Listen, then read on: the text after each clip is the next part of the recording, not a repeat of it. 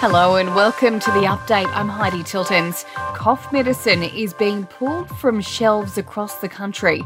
The recall affects 55 over the counter products, including commonly used brands like Benadryl, Codral, and Bisolvon.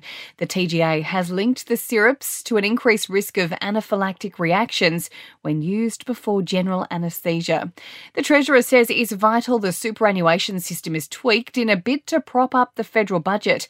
From July 1, 2025, the tax rate on super will increase to 30% for amounts above $3 million. Jim Chalmers insists it won't be retrospective and will affect fewer than 80,000 people. Uh, we are not trying to diminish uh, anybody's superannuation balance. This is a prospective change that comes in in a couple of years' time, and it's about future earnings over a certain balance that people have. Department stores were the big winners in the latest retail sales data. Turnover jumped 1.9% in January, recovering from a big drop in December.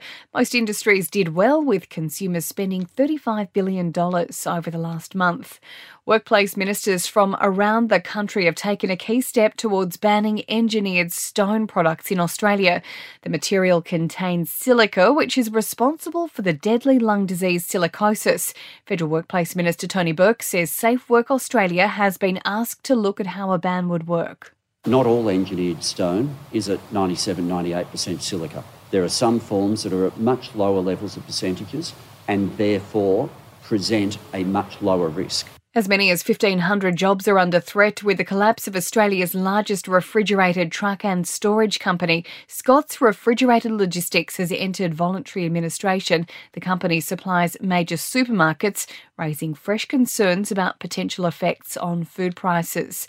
The Commonwealth Bank is being sued by a worker after being told he couldn't return to the office and would have to work from home permanently. The financial planner was denied redundancy pay after the bank closed its retail financial planning business and instead offered a remote position. He's now filed action in the federal court saying the working from home arrangements interfered with his private life. In sport, Western Bulldogs defender Ryan Gardner will miss the opening rounds of the AFL season. He needs to have surgery on his elbow. While the Brisbane Lions are still trying to decide on a captain for the season, five players have been interviewed for the role. New Zealand's become just the fourth team in history to win a test after a follow on, beating England by one run. And LeBron James could be out of action for several weeks after injuring his foot during the Lakers' win over the Mavericks in the NBA.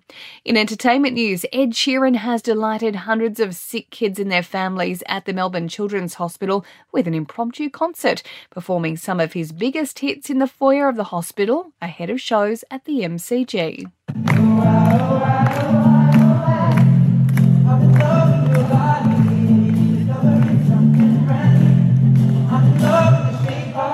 Alec Baldwin is facing a new lawsuit in the wake of the deadly Rust shooting. Three crew members claim they now suffer from PTSD and anxiety, as well as blast injuries after hearing the shot which killed cinematographer Halyna Hutchins.